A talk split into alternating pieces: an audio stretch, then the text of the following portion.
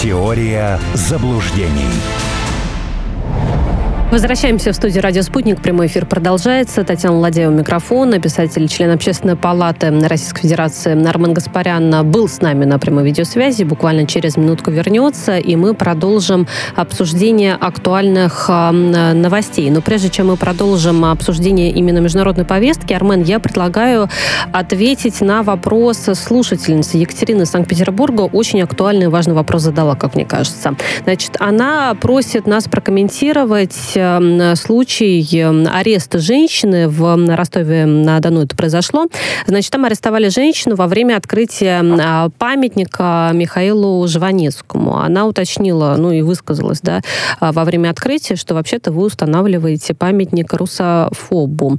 А глава региона сказал, что, ну, как бы он много сделал для Отечества, Отечество любил свою страну, поэтому памятник поставили. Сейчас там целый скандал, идет все-таки проверка действительно, как к Жванецкому относиться относиться, и если искать какие-то высказывания, как минимум вот есть э, такая фраза. «Моя мечта», Жванецкий да, об этом говорил, «моя мечта разровнять то место, где была Россия, и построить что-то новое». Вот просто разровнять. Но это надо посмотреть еще целиком все высказывания и какие-то да, выступления. Но это вот такой отрывок э, действительно был. И Екатерина, собственно, спрашивает, это не то же самое, что и на агенту Галкину поставить памятник в Белгороде, допустим? Ну, согласно, по-моему, действующему российскому законодательству, живым памятники не ставят. Так что здесь мы можем пока дышать э, свободно. Э, вот. Но это, конечно, очень такая печальная ирония. Смотрите, что касается всех этих людей. Первое.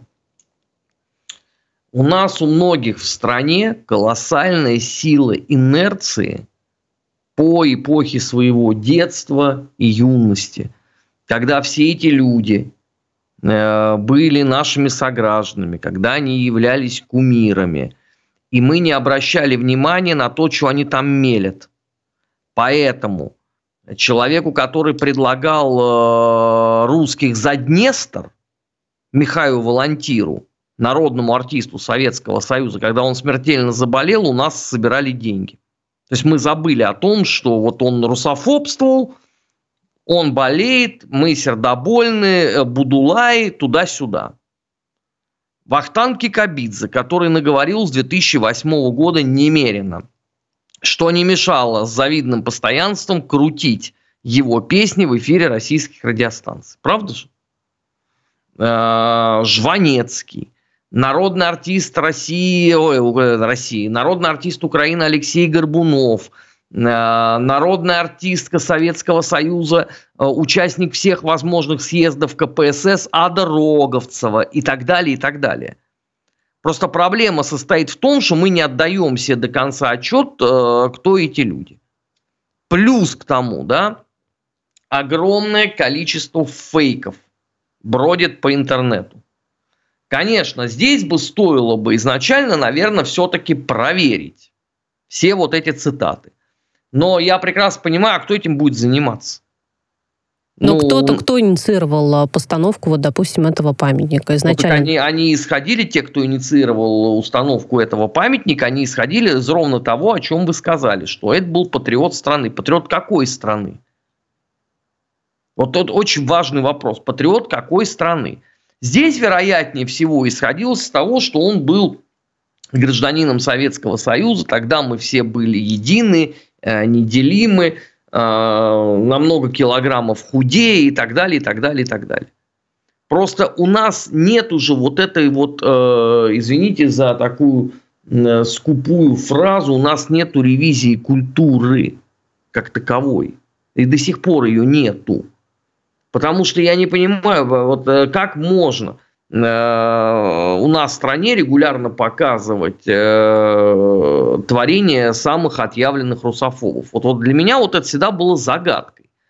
Но мне объясняли, что как бы их там нынешняя позиция это одно, а вот то, что было когда-то, это вот э, круто. И вообще, Сумбадж, если тебя так вот послушать, то надо тогда не показывать фильм, э, господи, а ты баты шли солдаты, потому что там исполнитель роли Крынкин, он был вообще депутатом от партии «Свобода». То есть, понимаете, да, вот что вот это вот такое все. Это действительно очень сложный процесс. Но к нему же даже никто не хочет подступать, а гораздо проще жить э, э, силой инерции. Но э, чтобы вообще недосказанности не было, давайте я вам скажу, у нас многие классики великой русской литературы позволяли себе такие фразы по отношению к стране, что знаете, что сейчас бы по ним бы 282 статья бы плакала бы горючими слезами. Это хотя статья э, так называемая русская, да, но вот их вполне можно было бы как таких самых отъявленных э, бузатеров э, осудить. И потом, вот вы говорите, да, про Жванецкую. Я вообще не его поклонник. Мне это все не очень близко. Но вы обратите внимание, что мы только-только разобрались с э, улицкими иноагентами, э, Акуниными террористами и так далее, и так далее, и так далее. То есть Жванецкий, он умер уже, все, его нету. Да, здесь речь идет о памяти о какой-то. У меня большое сомнение, что надо его вот так ту увековечивать, если честно. Вот. Но мы с живыми-то не можем разобраться. Мы реально не можем до сих пор разобраться с живыми. С теми, кто здесь и сейчас русофобствует. Поэтому меня тут абсолютно это все не удивляет. Ну да, действительно надо разбираться. Это даже упомянули вы, вот э, он и иноагент у нас, и экстремист, э, да, Акунин. А, одно дело, когда мы говорим про книги, другое дело, допустим, когда мы говорим про фильм «Статский советник», где там при этом, да, Михалков, ну, в качестве примера снимается, и мы а, думаем, ну а что нам теперь, не смотреть этот фильм, если это там по мотивам, да, вот э, такой-то книги. Ну ладно, это можно дол- долго философствовать на эту тему. Нет, ну я могу сказать, что у меня на очень очень мною горячо любимый один фильм, э, существует сейчас эмбарго.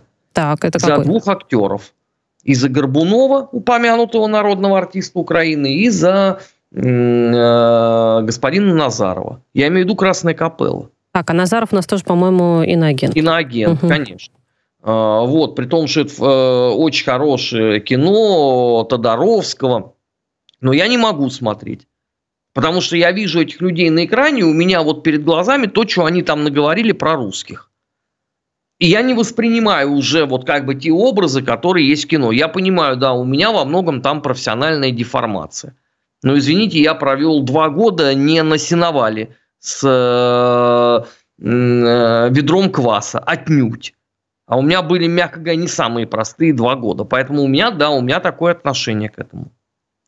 Давайте вот еще о чем поговорим. Официальный представитель МИД России Мария Захарова, она назвала плясками на костях предложение Киева обменять э, украинских э, пленных на останки бывшего председателя Совета министров России в начале 20 века Петра Столыпина, который похоронен на территории Киева Печерской лавры. Надо отметить, что это не первый раз уже такое предложение, что действительно а, нынешних... Раз.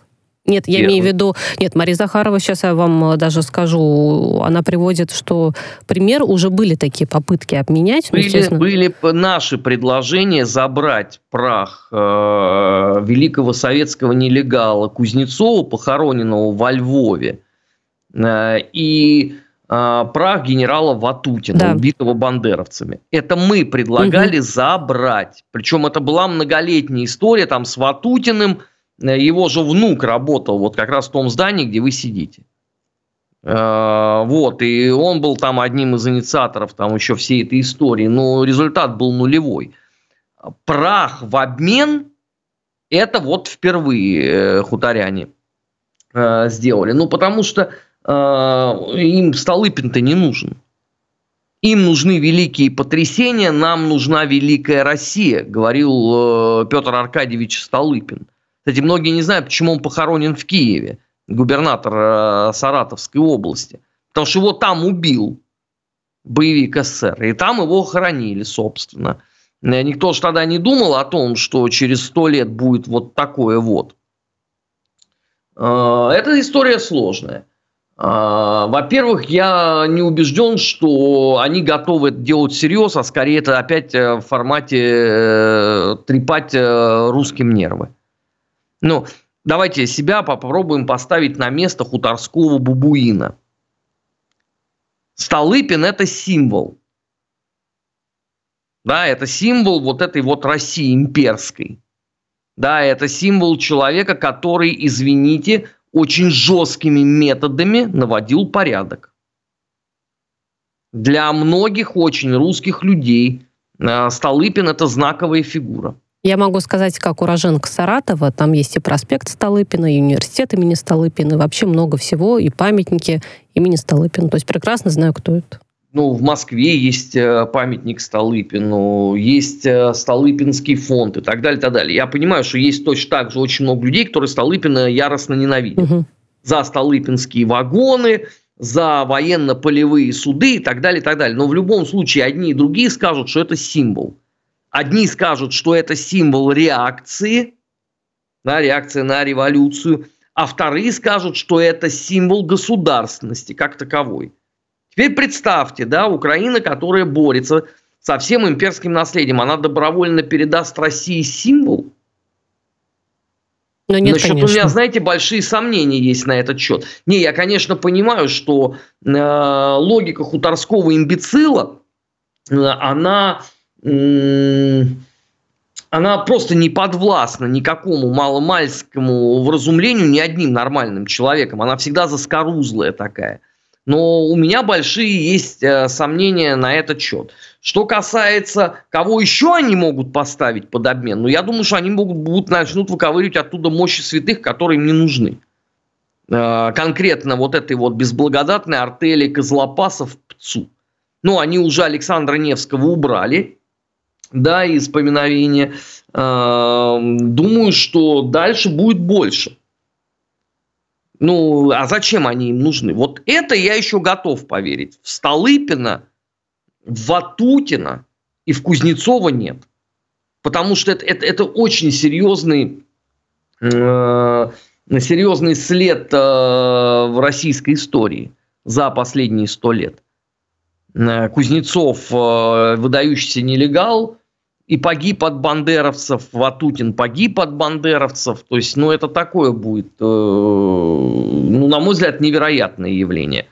Вот во что я готов поверить, что они могут взорвать просто эти могилы. Ну, то есть, вот даже если в последний момент поверить. они скажут, да, мы как бы согласны на обмен, в любом случае будет вот какая-то провокация, наверное, и вряд ли это будет реализуемо в итоге. Ну, конечно. Я не думаю, что стоит э, этого ожидать. Я, собственно, Ватутину много раз говорил, что я не верю ни что они прах передадут, согласятся передать. Причем это времена были еще травоядные, это еще Янукович сидел. Э, ни что они позволят там памятник условно перевести в Россию. Давайте с вами поговорим о том, как э, дела непосредственно на линии э, соприкосновения обстоят, и в частности, как дела у Украины. Понятное дело, что не очень хорошо, но вот главнокомандующий новый, который у нас, да, теперь в ВСУ, это Александр Сырский, он сказал в интервью немецкому телеканалу, что украинская армия перешла от наступления к обороне. Ну и при этом он признает, что вообще обстановка не очень хорошая, сложная, напряженная, и давление со стороны вооруженных сил России нарастает. Надеется Александр Сырский, новый главнокомандующий, что вообще ему как-то переломить, э, удастся это переломить? Или он по-своему признает, что он пришел на этот пост, ничего хорошего не будет, ВСУ проигрывают, Киев проигрывает, собственно говоря, участь будет такова? Ну, я думаю, что Сырский еще сейчас э, сполна во время этой фортеции Авдеевка оправдает свое прозвище «Мясник» и устроит очередные мясные штурмы. Ровно для этого туда э, мобилизованных, да, и, и, и, изгоняют. Абсолютно управляемая фигура. Ну, конечно, если вы не можете атаковать, то вам надо сидеть в обороне. Собственно, вариантов, третьего варианта здесь нету. Атаковать вы не можете. Соответственно, вам надо э, попытаться занять э, какую-то оборону. Проблема состоит в том, и они сами это, об этом говорят, что воюют они с очень профессиональной, очень подготовленной, очень мотивированной армией, русской армией. И что эта самая армия совсем не похожа на ту, э, которую показывают э, хуторские телеграммы, эти невменяемые телеканалы и всякие разные там арестовичи, террористы. Она совсем не похожа. Поэтому, конечно, Сырский должен сказать, ну а что, ну да, мы хотим быть в атаке, но пока мы э, в обороне, ситуация тяжелая. Так он мог бы этого не говорить, это и так очевидно, что ситуация тяжелая. Вон сегодня э, какое количество очередных э, видосов оттуда. Ну, там ежедневно, конечно. А знаете, вот еще очень важно, Маргарита Симоньян сегодня об этом рассказала, что по данным, которые поступают с Украины, собственно говоря, Сырский запретил распространять любые, любые данные о потерях, в частности, в Селидове, да, это ДНР, а, после мощного обстрела со стороны а, вооруженных сил России. Но мне кажется, это, конечно, не первый случай, когда ВСУ скрывают э, реальные цифры и реальные потери. Слушайте, ну реальные потери очень серьезные. Вон там постоянно появляются ролики. Нас было 150, осталось 6. Вы просто посчитайте процент погибших. Вот. Почему э, будут скрывать потери? Потому что и без того буксует могилизация. Потому что и без того моральный дух, что армии, что тыла, оставляет желать сильно лучшего. Мы же по моральному духу-то привыкли да, ориентироваться по выступлениям э, всех этих э, комиков, которые выходят и рассказывают, там, перемога близка, уже завтра, э, ну, э, два, максимум три дня и так далее, и так далее. А реальность, она другая. Если вы это не начнете купировать, как говорил Нестор Иванович Махно, кто пойдет в армию с такими потерями? Очень простой вопрос. Да, и без того нету желающих э, э, этим всем э, заниматься. Поэтому, конечно, надо купировать. Сложность здесь состоит в том, что это первый в мире военный конфликт, который происходит в прямом эфире. Это раньше, да, когда у вас там раз в день выходила газета, условно, хуторянин Житомирщины – которая там публиковала краткий отчет, о чем было вчера, и одни сплошные перемоги. А совсем другой момент, когда вы заходите, а у вас там просто вот так вот э, в режиме реального времени видосы выпадают. Это же проблема не только Авдеевка, правда? Проблема есть и на Купинском направлении, более чем серьезная. И на всех прочих. И везде примерно одно и то же. Собственно, они же сами пишут о том, что у нас снарядный голод. У русских э, э, преимущество абсолютно во всем. Ну, это несложно же, да, э, прикинуть, что вытекает из этих слов. Конечно, Залужный будет э, принимать сейчас некие какие-то драконовские Не Залужный, меры. Сырский, да, вы, наверное, имеете Ой, да, Сырский, конечно. Э, Залужный уже Уже все принял, да. Да, и по э, странным каким-то вбросам, я, правда, пока на Франс 24 это не нашел, вроде как о чем там даже Макрона предупреждает. Сырский, конечно. Понятно, что он будет пытаться как-то где-то э, что-то локализовать, но это ж не от него зависит, правда? Это первое. И второе, а вернее даже второе будет главнее, чем первое. У любого человека есть бэкграунд какой-то. Он есть и у Сырского. Но у Сырского бэкграунд все время со знаком минус. Сырский один из участников Дебальцевского окружения. И именно за то, что он оттуда сдриснул, а это по-другому нельзя назвать, он был награжден орденом. Что, ну, видимо, его наградили за то, что он хотя бы в плен не попал. Вот. Э, второе, у него был точно такой же эпизод, просто гораздо менее раскрученный медийно. Это уже на территории Луганской э, Народной Республики э, происходило. Третье. Фортеция Бахмут. Это тоже сырский. То есть у этого человека нет опыта серьезной, могучей такой военной кампании. Мне могут возразить, подожди, Сумбатш, ну прошлый год, не, не прошлый, уже позапрошлый получается, а, осень 22 года, Харьковское направление. Или Киевское. Я с вами согласен, и то, и другое было. А теперь дайте внимание вопрос. А оно было потому, что русские ушли? Потому что русские встали и отошли? Ну, и, и, и, извините, если я вам вот так вот, Тян, в очереди в супермаркете уступлю место, это означает, что вы военный стратег, правда? Ну нет, конечно. Ну, здесь же весь вопрос состоит э, исключительно вот в этих бесконечных пиар-компаниях. Потому что мы с вами даже не знаем толком, а какие удачные военные операции провел, как его называют, Iron General, железный генерал Залужный. Вот кто-нибудь их может назвать? Вот в чем они были? Потому что контрнаступ этот пресловутый, э, июнь-июль э, прошлого года, по такой системе может воевать любой редактор радио «Спутник». Без образования, без ничего. Вот у него будет там, я не знаю, там тысячи человек. Все вперед. Невзирая там ни на потери, ни на погоду. Вот пофигу абсолютно. Погибнут следующие тысячи. Это что, уровень военной стратегии? А хутор до сих пор ничего другого не показал. В принципе. Поэтому все вот эти размышления о том, кто там насколько э, хорошо с военной точки зрения подготовлен, это надо поделить на 20. Ну и самое еще важное здесь, да, а каким образом вообще Сырский оказывается на Украине? ну, уроженец Владимирской области, учился в Московском военном училище, да. Просто многие не, не понимают, что в 91 году распалась страна. И многим офицерам не предлагали уже служить в российской армии. Потому что она подсократилась, да, и перед ними стоял вариант. Первый – отставка с неясными перспективами, да, куда возвращаться, работа там туда-сюда – или второй вариант. В армии новых республик. Вот там вот вся вот эта бездарность вопиющая во многом-то и оказалась. Поэтому, э, ну вот еще, чтобы вы понимали, да, Сырский, который был, э, по-моему, руководителем координационного штаба Украины с Альянсом. То есть он что вынес-то из этого? Как в Дебальцево котел организовать и там оказаться?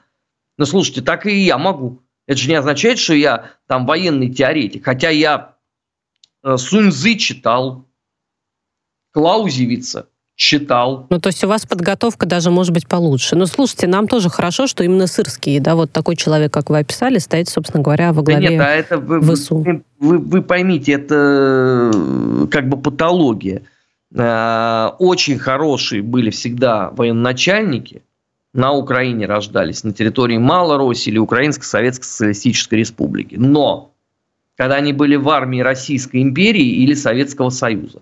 А вот когда они предоставлены сами себе, когда вместо военной науки э, трезуб и вышиванка, тогда результат всегда один и тот же. Но выдающиеся там э, рождались герои – Первой мировой войны, Великой Отечественной войны. Но вы не можете назвать ни одного стратега или хотя бы тактика со стороны западенства. Или вообще вот этого радикального национализма. Потому что Нестор Махно себя, извините, в украинцы не записывал. Правда? Это действительно так. Смотрите, давайте коротко скажем о том, что на самом деле помимо того, что теперь Сырский эм, во главе ВСУ, есть еще какая проблема на Украине. Там а, Национальное антикоррупционное бюро, они выявили схему, при которой поставщики зарабатывали на своих же солдат. То есть они поставляли им продукты, ну и прочие какие-то товары, продовольствие для нужд Минобороны по значительно завышенным ценам. Мне кажется, это очень хорошо характеризует эм, э, в целом тогда обстановку и эм, у кого бизнес, а у кого там военные военный конфликт. Но... Хотя новости в этом нету. Это происходит начиная с э, июня 2014 года. А Просто поэтому... как какие-то случаи тушились и не доходили до э, медиа. Вы поинтересуетесь после эфира, какой процент генералов Министерства обороны, генералов службы безпеки Украины стал долларовыми миллионерами за полгода с июня 14 по декабрь 14 потому что они контролировали вот эти вот пресловутые поставки. Просто поинтересуйтесь, вы удивитесь. В мире не было таких стартапов. Но про коррупцию давно понятно и известно. Это, правда, не первый случай. Это не столько новый, сколько тенденция, о которой вот мы вновь рассказываем. Давайте очень коротко. У нас полминутки остается. Спикер Палаты представителей Американского Конгресса не будет выносить на голосование а, проект о помощи Украине. Никак он не добьется а, встречи с Байденом. Будет помощь Украине от США или нет? Ну, так они сказали нет. Нет, они... ну, посмотрим, будем наблюдать. Спасибо большое. Армен Гаспарян был с нами на прямой связи.